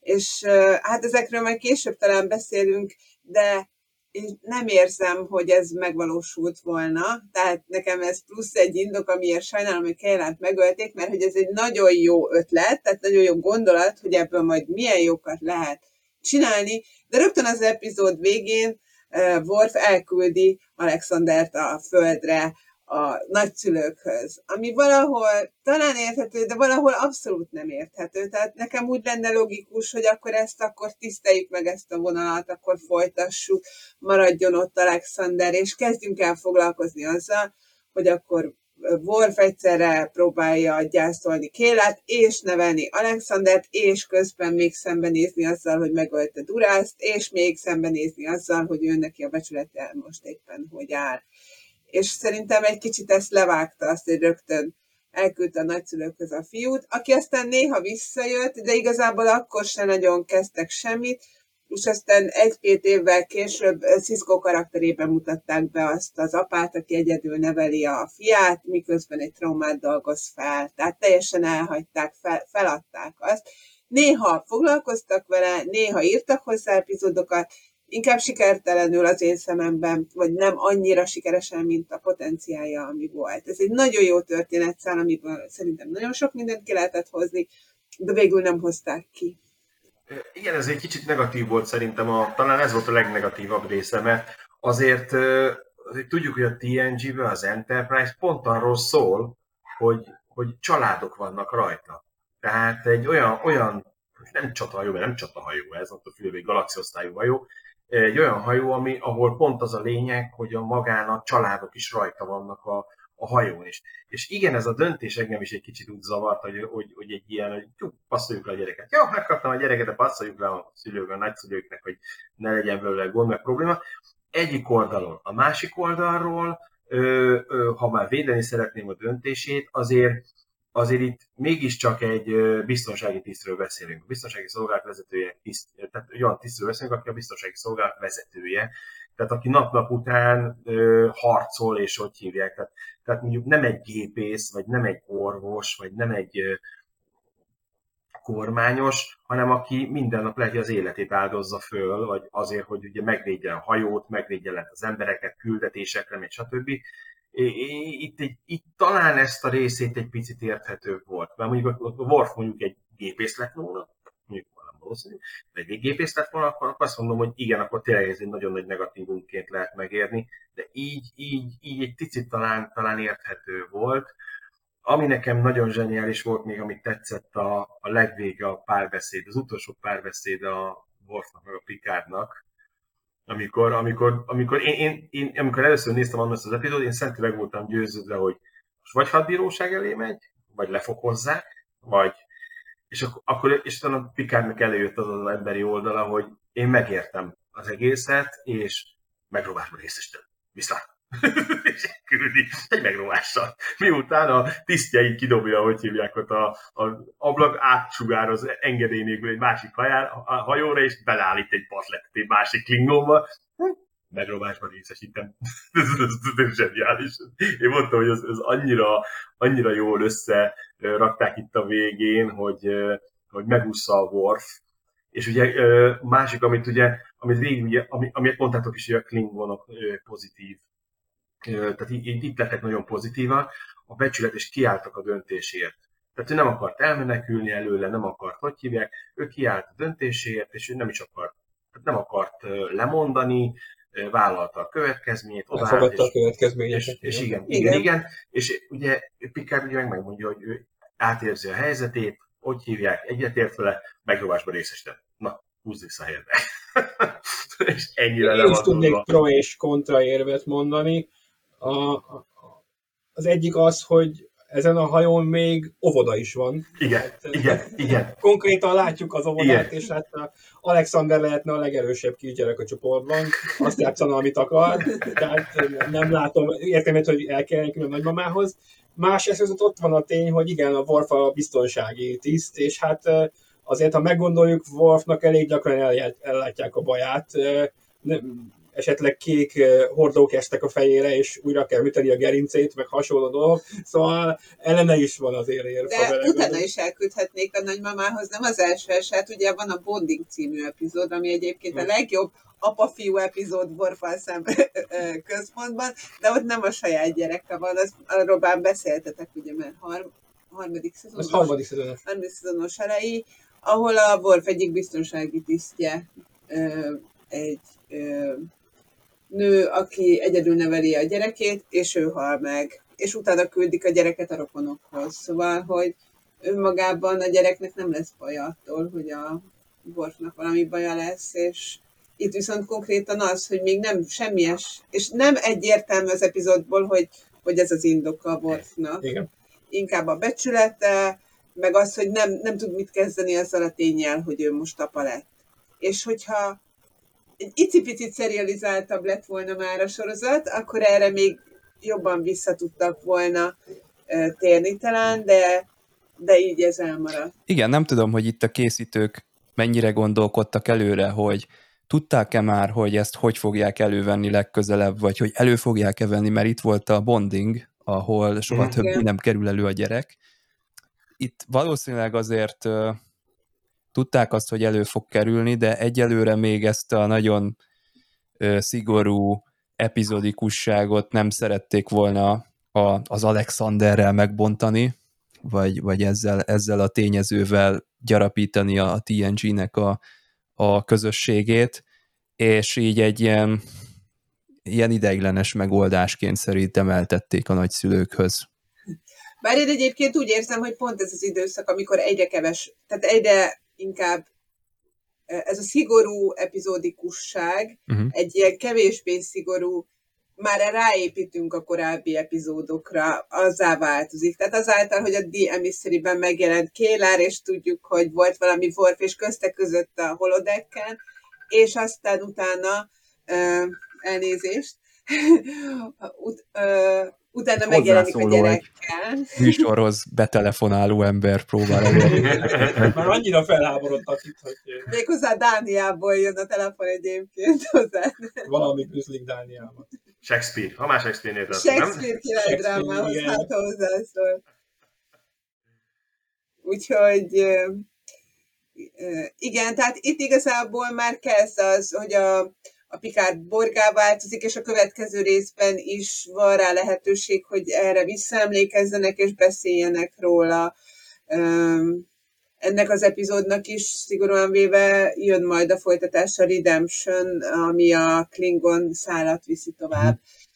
Aztán később jön vissza Alexander, ami vihetné tovább az Alexander szállat, de mint mondom, nekem azok nem annyira erősek. Lehet, hogy az a Család című epizód, ami a második része ennek a évadnak, az, az nem csak az epizódnak a címe, hanem ennek a szezonnak is lehetne. Igen. A Babylon 5-ben voltak ilyen szezon címek is, itt is talán lehetne ez, hiszen Détának is megismertük, vagy visszatért ugye Lore, de Dr. Szungal is megismerkedtünk, most ugye Worfnak is gyarapodik a, az ő családja, úgyhogy ez abszolút, és még ki tudja, hogy mi lesz itt a folytatásban.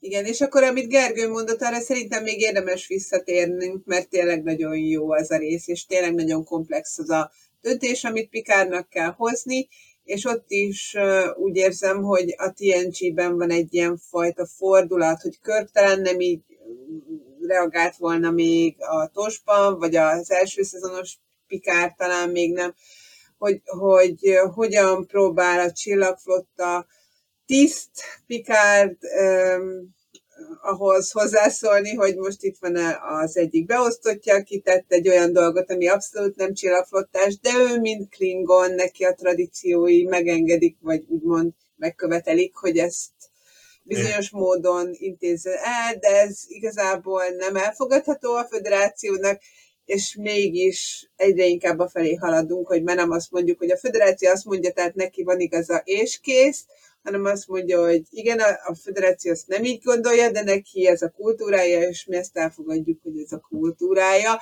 Persze nem mondhatja nyíltan, mint csillagflatot is, hogy jól van kisfiam, jól csináltad, hanem azért megrovásban részesíti, de hát tudjuk, hogy a megrovásban részesíti, az gyakorlatilag nem büntetés, csak annak jelzése, hogy ezzel a csillagflotta nem ért egyet. Ez tök jó, amikor egy ilyen hullámzóan jelenik meg ez a jelenet, hogy a Pikár egyszer támogató, egyszer leteremtő, és amikor ugye jelzi Worf számára az ő együttérzését, vagy nem tudom, hogy támogatja és megérti, és vele van meg minden, akkor hirtelen jön egy ilyen leteremtés, és akkor volt is így kihúzza magát hirtelen, és akkor megint így egy kicsit puhább a dolog, és akkor tehát van, van egy ilyen tök érdekes, hogy így egyszerre leteremt, meg egyszerre támogat a Pikár kapitány. De az azt hiszem, hogy ez a karakterébe benne van. Igen, Igen neki ez benne van. Igen. És ne felejtsük el, a TNG már nem követte a Tosnak azt a biztonsági tisztes, hogy hívják, hogy minden egyes epizódban egy piros ruhásnak meg kellett halnia. Így sárga ruhások lettek ugye a biztonsági tisztek, és nem haltak meg már hát kettő piros ruhás meghalt, csak nem piros ruhában voltak, és kling, hanem klingonban. De, de nem. Ugye a Tosan föl klingonok haltak meg, hanem a klingonőrök. A névtelen klingonok. Névtelen klingonok. A vezetéknév nélküli klingonok.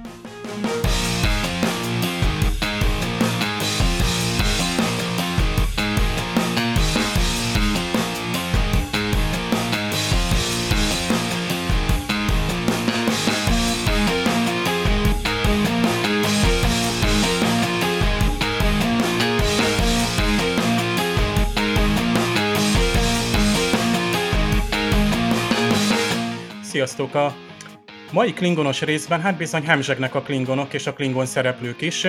A, a, a főszereplő a visszatérő ö, Kéler nagykövet, aki a magyar változatban is, hát ugye a nevek kiejtése mindig is fontos volt a rajongók számára, de hát a kezdetekben én azt mondom, hogy a, a TNG-ben jelentek meg igazán gyakran a Klingon karakterek először, elfogadtuk a, a magyar változtató úgy, ahogy.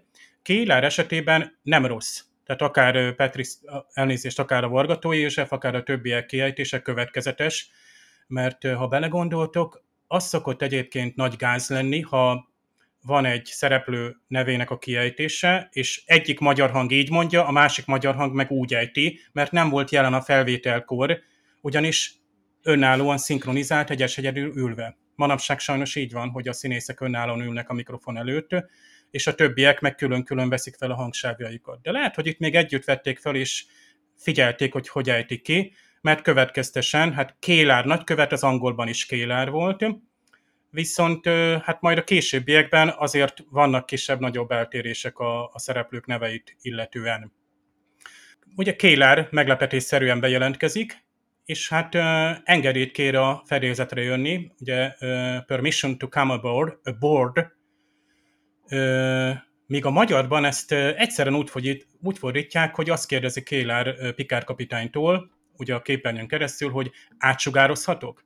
Ez nekem nagyon tetszik ez a megoldás, ugyanis itt a, a fordító vette a, a bátorságot, hogy ő, ő, hát a Star Trek világában vagyunk. Tehát a 24. században két csillaghajó között hogy fog átjönni valaki az egyik fedélzetről a másikra, nyilván nem fog kompal utazni, mint mondjuk dr. McCoy tenni, hanem átsugároz. Tehát ez, hogy átsugározhatok, így gyakorlatilag így elővételezi egy kicsit a, a profi Star Trek tudást teszi, tehát azt jelzi, hogy a fordító is azért benne van ebben, és nyilvánvalóan hát már jó régóta fordít, és tudja, hogy hát biztos, hogy át fog sugározni, és nyilván a transportálásnál ugye ott van ugyebár az a nagy hát megdöbbenés, ahogy ugye hát bizony Worf akkor találkozik először a, a, a kisfiával. És hát igen, megjelenik Alexander, ugye itt először látjuk őt, hát most a későbbi gyerekek, akik, gyerek, aki őt alakította, ugye amikor hosszabb távon szerepel, ott már egy másik színész volt, ugye, de itt azt mondom, hogy elment, de nem is a színészről van szó, hanem érdekes a magyar változat, hát megjelenik ez a óvoda, vagy napközi, inkább ilyen, ez ilyen preschool, vagy nem tudom, minek kéne mondani, nem óvodások ezek a gyerekek, de a magyar változatban ugye itt van ez az úgynevezett tömegezés, tehát amikor két főszereplő beszélget, és hát mögötte is beszélgetnek, de nem annyira érthetően, ezt nevezik tömegezésnek, mert ilyenkor a tömeget is leszokták szinkronizálni, legalábbis régen, ugye ez az igényes szinkron munkának a jellemzője. Itt, itt ugye gyerekek hát próbálják visszaadni azt, amit az angol gyerekek mondtak, de hát kb. a felét adják vissza. Megbocsáthatóan, de hát itt, itt teljesen más, egyébként nincs kírva, sajnos nincs hát teljesen meg a, a szöveg. Itt ugye, hogy mit is mondanak a, a gyerekek, hogy ugye előről kell kezdeni azt, amit ott felépítettek ott ugye a építő játékkal, viszont a magyarban meg azt mondják, hogy Degonosz, vagy megmondolak az óvonének, Alexander rosszalkodik, hát ez az óvonéni, így el se hangzott az, az angolban biztos, hogy nem, hogy megmondolak az óvonének, ez ilyen jellegzetes, hogy gyerekek, mondjatok valamit, amit ugye mondanának egy, az óvodások. Ugye, és tehát ez, ez, ez így, így jobb a volt, hogy azért ezt is próbálták visszaadni. Aztán már komolyabb dolgokra fordul a kérdés, amikor Kayler és Worf, ugye, hát tudjuk, hogy ugye titokban kell tartani, hogy Worf miért fogadta el a kiközösítést, ugye itt ennek magasabb okai voltak, és Kayler próbál nyomozgatni, először Worfnál portolózik, hogy miért fogadtad el ugye ezt a kiközösítést. Ugye a magyarban azt mondja, hogy kiutasítást, angolul ez a uh, discommendation, ami egy ilyen megfedés, megrovás, kifogásolás, helytelenítés, egy picit olyan, mintha enyhe lenne ez az angol szó. Ugye a epizód végén van, hogy Picard így megrója Worfot, ugye hát ugye a határon egyensúlyoz, hogy igazából le is szidja, de ugyanakkor hát el is ismeri, hogy amit tett, azt erkölcsileg végül is saját lelkismeret szerint jól tette. Itt viszont itt lehet, hogy egy, egy erősebb szó kellett volna, a magyar szóban is lehetett volna erősebb, tehát kiközösítés, ez a kiutasítás, ugye a Klingonban a becsület, és a Klingon közösségnek tagjának lenni az nagyon fontos. Hát az, ha valakit kiközösítenek, ugye el is fordulnak tőle, tehát van egy ilyen fizikai jellegű, ilyen szertartásos jelleg is, hogy hátat fordítanak annak, aki ki van közösítve. És most volt még ebben az állapotban van. Tehát picit ö, gyenge volt a kifejezés szerintem, legalábbis pont az angol, a magyar még úgy elment. Aztán az is szóba esik, hogy Worf ugye ezt megfellebbezte. Tehát ugye ez olyan, mint ami jogi aktus lett volna, pedig igazából csak annyi volt, hogy ö, challenged it. Ugye ez a challenge, ami alapvetően jelent ugye kihívást, provokációt, de valaminek a megvitatását is, tehát ilyen claim-szerűen valamit kétségbe von, tiltakozik, vagy óvást emel, itt jogilag is már, valamit visszautasít, tehát valaminek ellenszegül, és kifogásol valamit és voltak éppen ezt jelenti ez a bizonyos challenge, ami szintén egy ilyen, ilyen szertartásos dolog lett volna, amit aztán Worf visszavont, ugye ezt a bizonyos ö, kihívást, vagy ö, tehát a kiutasítás visszavonását Worf visszavonta, magyarul elfogadta a kiközösítést. Hát bizony, Pikár kapitány az utódlás bírája lesz, Ugye ez egy fontos hát rituális poszt ugye a klingonoknál, sőt jogilag is van ereje, bár inkább ilyen jelképes, hogy ő dönti el, hogy a, a felek közül, a jelentkező felek közül ki lesz végül is az új vezető. Itt a, az utódlási szertartás van magyarul a fordításban, right of succession. Ugye a succession, ami tényleg öröklés, örökösödés és jogilag is, tehát egy állami rendszerben is utódlás, trónöröklés, öröklési jog, got jelent, ez így, tehát ez, ez így nagyon jól van visszaadva, hogy a right az viszont ilyen szertartás vagy ritus, tehát ceremónia, tehát itt két dolog fonódik össze a klingonoknál, és ez a kifejezés nagyon jól visszaadja, hogy van egy jogi aktus, tehát utódás, igenis, hogy van jogi vonzata, és szabálya, vagy szabályrendszer annak, hogy kikövetkezik a, a Klingon vezetésben, de ugyanakkor ez szertartásos módon zajlik, egy ritus szerűen, és ebben ugye ez a utódlás bírálja is egy ilyen, ilyen rituális poszt, vagy pozíció. Itt bizony itt elhangzik az a bizonyos két hát, utódlásra jelentkező fél, és hát itt jönnek be ugye a, a magyar rajongóknak ez a kettős élmény, hogy most Durász vagy Durás, hogy Gauron vagy Govron, hát itt még Durás. Itt még bizony Durást mond, és több személytől is ezt hallottam vissza, de legalább következtesen fogalm sincs, hogy miért Durás lett. Tehát mi a baj a Durász szóval?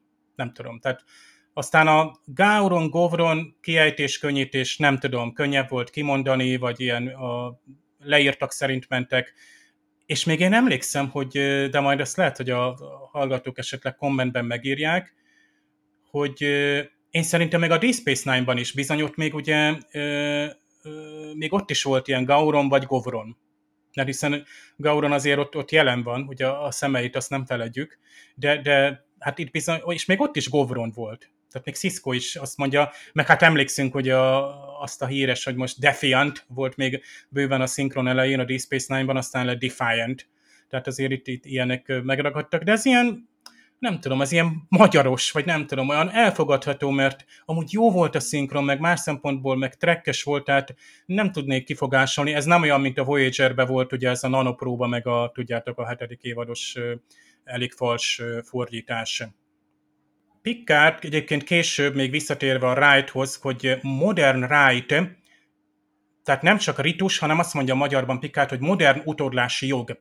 Tehát itt megint ez a ritus, ezt a right szót utódlási jogként fordítják rögtön. Talán, hogy picit világosabb legyen, hogy, hogy itt a, ez a ritus meg a jog, ez össze van kapcsolódva, tehát amit a klingonok egy szertartáson megtesznek, az meg van téve. Tehát jogilag is érvényes.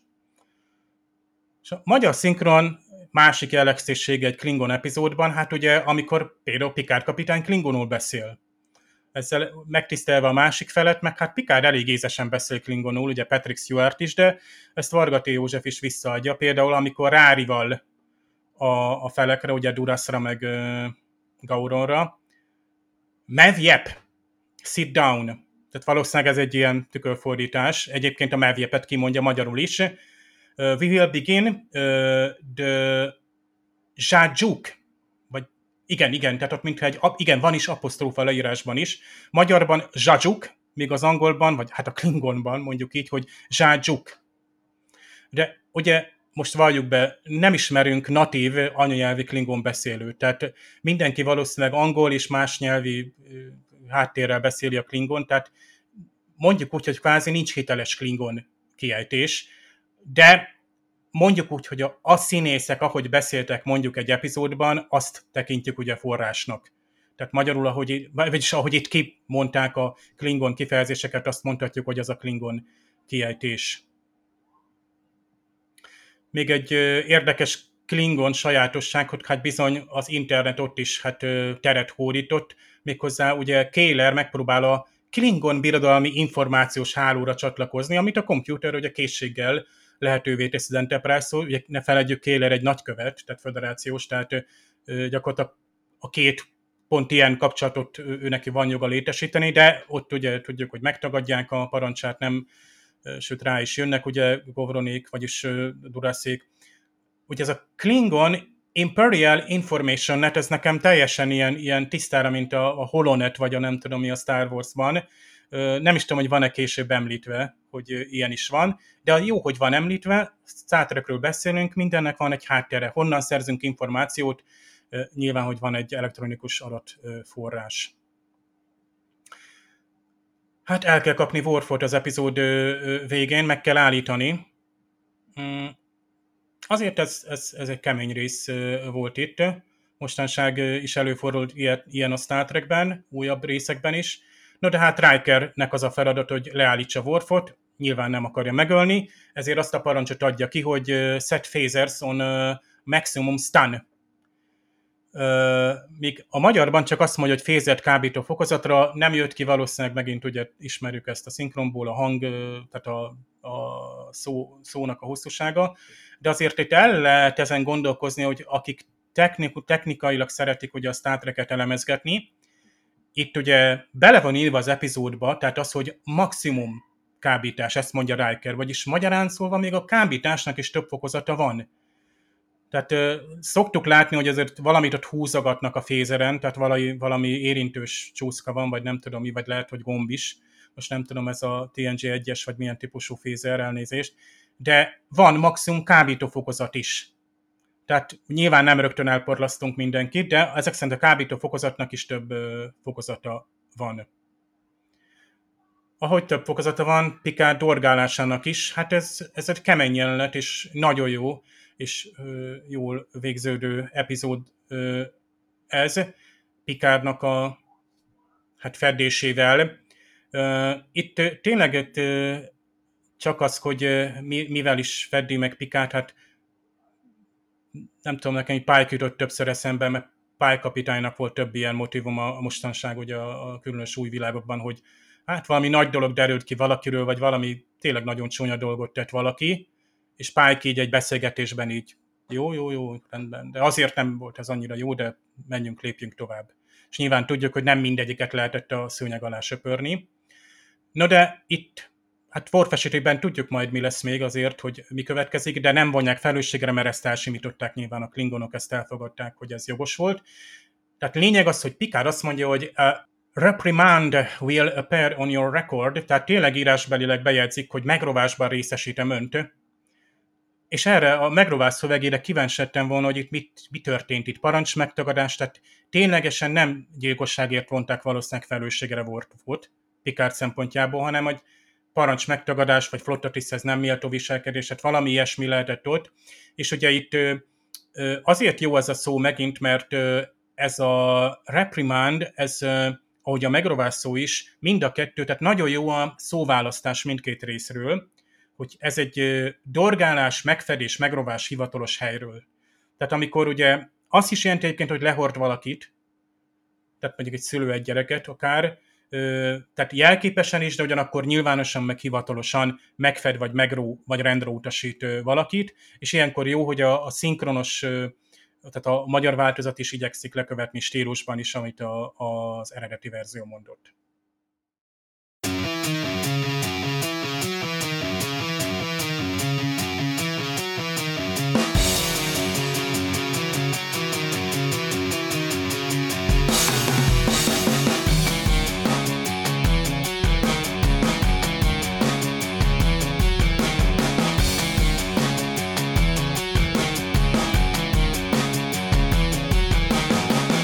Na, összefoglaljuk a dolgot. Akkor mit szólnátok, ha kezdeném én így udvariatlanul ezt a felajánlást itt megteszem? Hát ahogy itt hangsúlyoztuk a kibeszélőben, talán az epizódnak az a legnagyobb erőssége, hogy nagyon erősen ott van mögötte a háttér, és ez vizuálisan is megnyilvánul, és tudjuk, hogy a, a karakterek is, akik itt nem utoljára látjuk például Govront, szerencsére hozzájárulnak ehhez, hogy ez a hangulat, ez a feeling, ami a klingonokhoz tartozik, ez meglegyen. Itt a, a Butlettel kapcsolatban eszembe jutott, hogy volt még 2006 körül egy ilyen brit ö, amnestia Egyesült Királyságban, hogy ilyen ö, be lehetett szolgáltatni ugye ilyen szúró-vágó fegyvereket. Nem tudom, hogy mi volt ennek az apropója, hogy ott elszaporodtak a, az ilyen jellegű késeléses bűncselekmények, de valaki így a hatóságoknak odaadott egy ilyen Klingon batletet, és akkor így a, a rendőrségi sző, szóvivő ilyen szörnyűködve állapította meg, hogy hát ez egy retteltes fegyver, hát ezzel valakinek azonnal... Több mint 8 centis pengéje van. Igen. Én ennek nekem inkább. Élezve. Úgyhogy látott az alvilág is fantáziát a Star Trekben, és ebben a Klingon szában. Most az itt egy vizsgálati szempont szokott lenni számomra az összefoglalásnál, hogy ezt ajánlanám-e olyan embernek, aki még nem látott életében Star Trek-et? Hát nem tudom. Az a baj, hogy én most úgy ültem le, hogy már nagyon régen volt a Sins of the Father, de azért valamire úgy emlékeztem belőle, és nem biztos, hogy ezt így ezt így a nyakába önteném egy olyan embernek, aki még tapasztalatlan a Star Treknek a világában, viszont lehet, hogy azt, mégis azt mondanám, hogy ezt a Klingon szálat így ki lehetne emelni, és aki nem akar 7 évadnyi Star Trek-et megnézni, ez egy tök jó ilyen, ezt egyszer ki kéne próbálni, hogy csak ezt így megnézni, ezt a Klingon vonalat, lehet, hogy önmagában is ez jól működik. Nem is tudom, hol van ennek az eleje, mert a Sins of the Father előtt is azért szárnyát bontogatta ez a Worfnak ez az ébredése, vagy ez a Klingon uh, tudata. Emlegettük uh, már, de hát a Glory az első évadban, igen. Mikor jönnek azok a Klingonok, és ők ébresztik föl benne ezt a feelinget. Igen, igen, és akkor e- azután jön az Emissary, és a Sins of the Father. Szerintem ezek a legfőbbek, amik korábban vannak, és akkor e, még elkövetkezendőkben van még több is. Uh-huh elbűvölőek a jelenetek, amit ki kell emelnem például az, amikor Alexandert elráncigálja Worfa óvodából, mert ott lerombolja azt a építőkockás játékot, és akkor mennyire jó ott a Kélára, Suzy Plexon színésznő mondjuk ki a, a nevét, hogy mennyire emberien viselkedik a, a kisfiúval, és a Worf meg kiakad, hogy hát ez nem tud semmit a mi hagyományainkról, és az egész dilemma az bele van szőve, ugye ez a, ez a Klingonnak lenni, a, a gyereket nem tudja vállalni Worf, vagy nem akarja vállalni, mert a birodalomhoz hű, és ezek a, a Kélár közötti, meg Worf közötti ilyen közeledések azok, azok megvannak, de ugye nem lehet, nem szabad. Ezek úgy tök jól ki vannak ö, fejtve, és meg vannak valósítva. És egyébként vizuálisan is szerintem szép ez az epizód. Én mindig elszomorodom, mikor azt mondja valaki, hogy hát ezek a régi Star Trek sorozatok, ezeket én már nem tudom megnézni, mert ez annyira 90-es évek vagy 80-as évek, de nekem baromira tetszett, ahogy ez fényképezve van, meg ahogy ez úgy meg van jelenítve, meg ahogy ez, ez az egész úgy, úgy kinéz.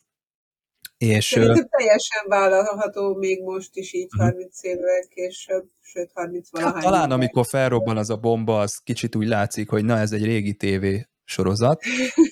Nincs annyira látványosan ez megoldva, de szerintem ez abszolút ö, vállalható, vagy, vagy át, átvészelhető azért ez. Az a mókás, hogy igazából egy darab Klingon helyszín van összesen, uh, ahol a, a, a, a kimpekkel beszélget az elején a Picard, meg ahol gyakorlatilag az a robbanásos dolog Igen. is van, illetve... A párbaj is ott van, talán. Tessék? A párbaj a végén.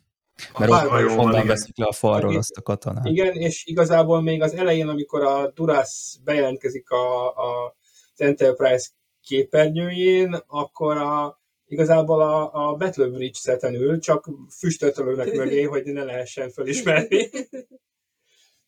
Érdekes egyébként, hogy vannak ilyen supporting szereplők, a rájkerékot nyomoznak a háttérben, és hát lehet mondani, itt kiemelhetnénk, hogy igen, az ő szerepük nem annyira erős, de szerintem amennyire őket ide bele lehetett tenni 40 akárhány percbe, jó, hogy beletették, és jó, hogy megy ez a nyomozás vonal, nyilván nincs neki nagy mélysége, viszont azt figyeltem meg, hogy a Jordi egy ilyen furcsa széken ül ott a, a gépházban, talán a, a Best of Both Worlds idején itt mondtuk, hogy a, a le volt ő, ő, sérülve, vagy valami műtétje volt neki, lehet, hogy még azóta is tart. Erre nem találtam most infót itt a triviák között, de olyan furcsán ül, tehát olyan, mintha állna, de mégis ül Ja igen, erről azt itt eszembe egyébként, hogy a Worf kabinjában van egy már több epizód óta ott levő, egy nagyon furcsa tárgy, ilyen fekete golyóból álló valami, ami ilyen... ilyen az egy szék.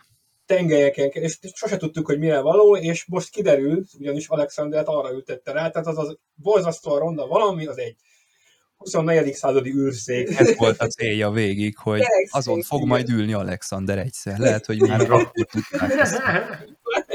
Hát lehet, hogy ez a Klingon gyerekszék. Lehet, hogy ez a Klingon gyerekszéken különben. Nem tudjuk. Imán. Eredeti Klingon. Eredeti Klingon etetőszék. Most nekem ez egy tökéletes epizód volt ahhoz, hogy visszarázódjak a, a TNG-be, mert ez rögtön berántott. Tehát nem tudom, az első képkockától kezdve annyira a hangulata ennek az egésznek megvolt. Hát nyilván, amikor ott bejelentkezik Kéjlár, akkor már örül az ember, hogy egy ilyen szimpatikus vendégszereplő tér vissza. Nyilván akkor rögtön be is ugrik, hogy hú basszus, hát itt el is fogjuk veszíteni, sajnos Suzy Plexont.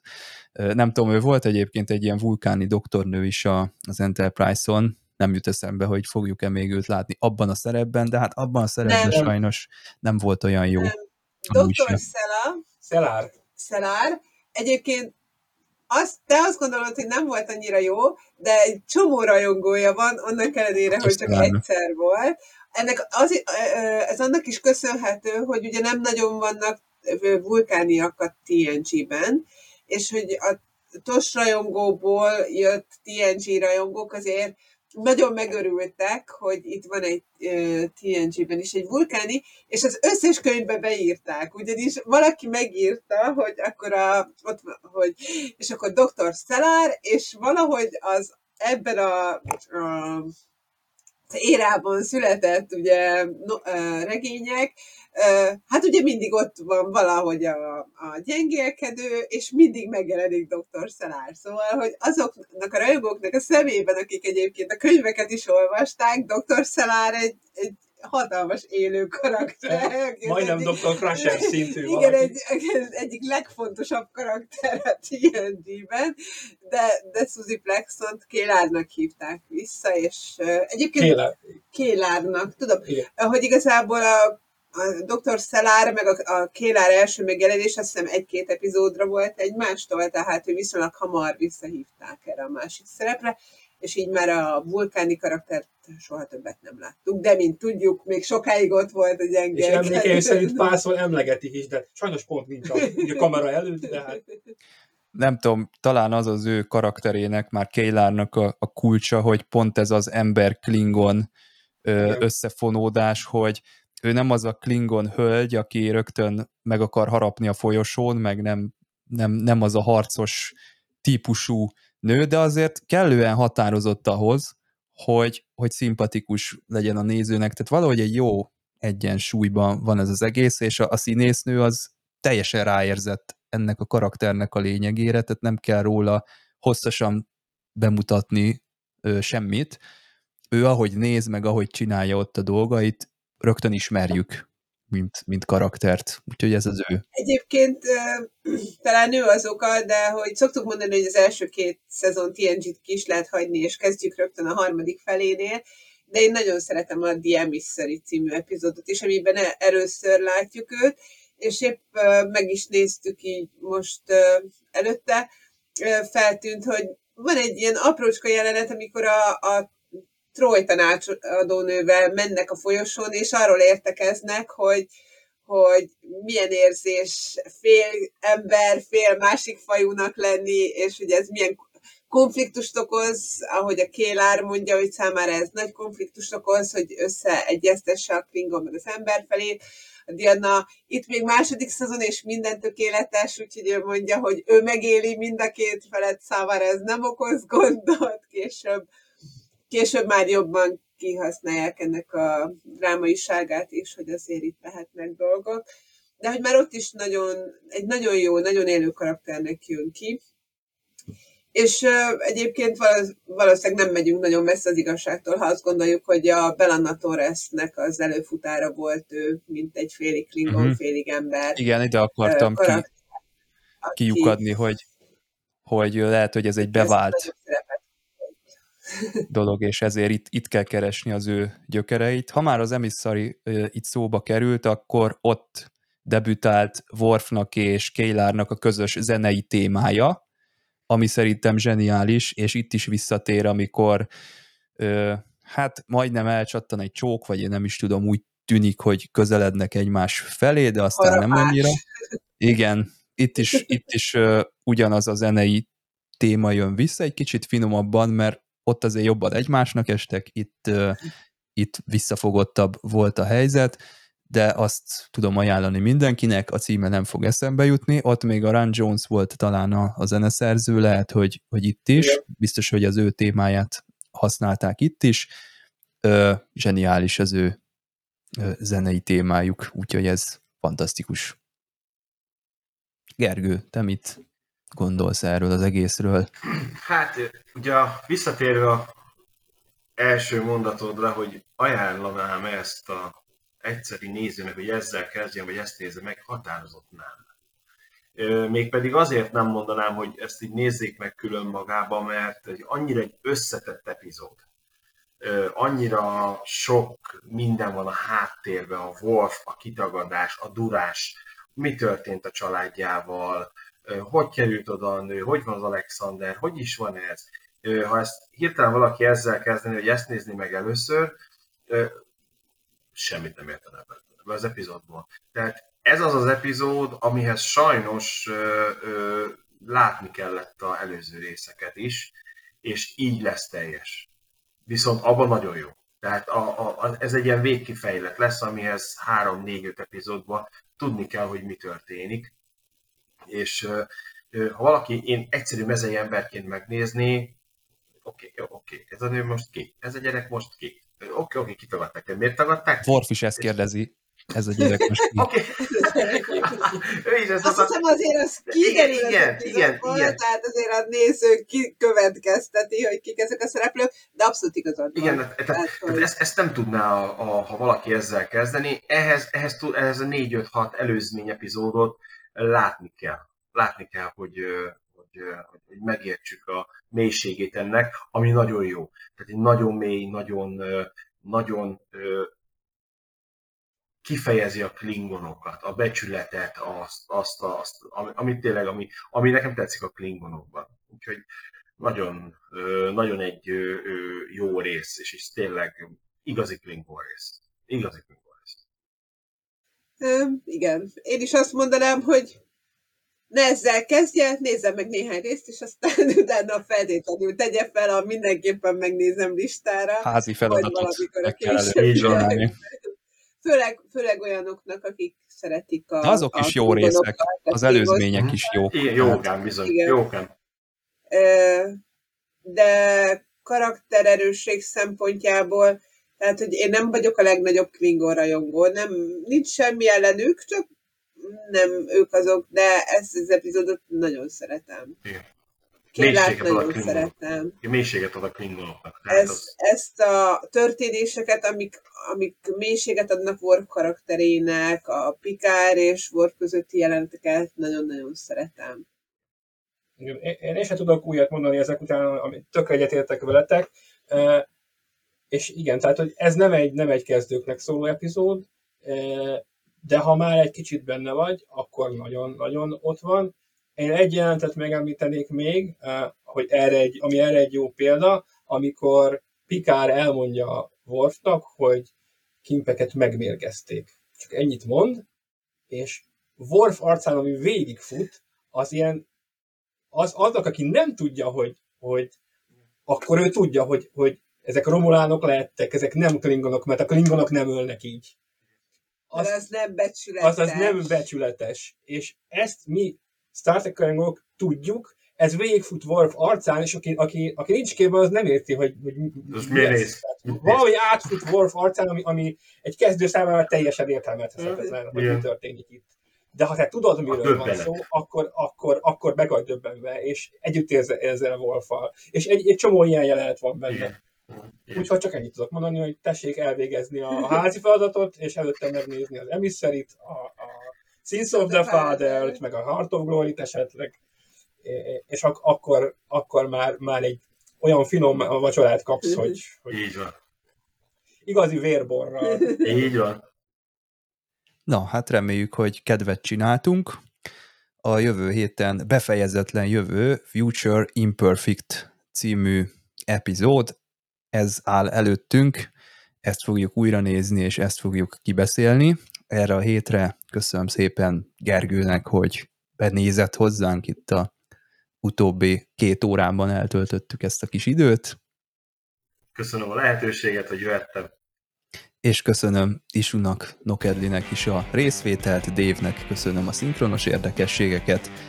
Találkozzunk jövő héten is. Sziasztok! Sziasztok! Sziasztok! Kapla!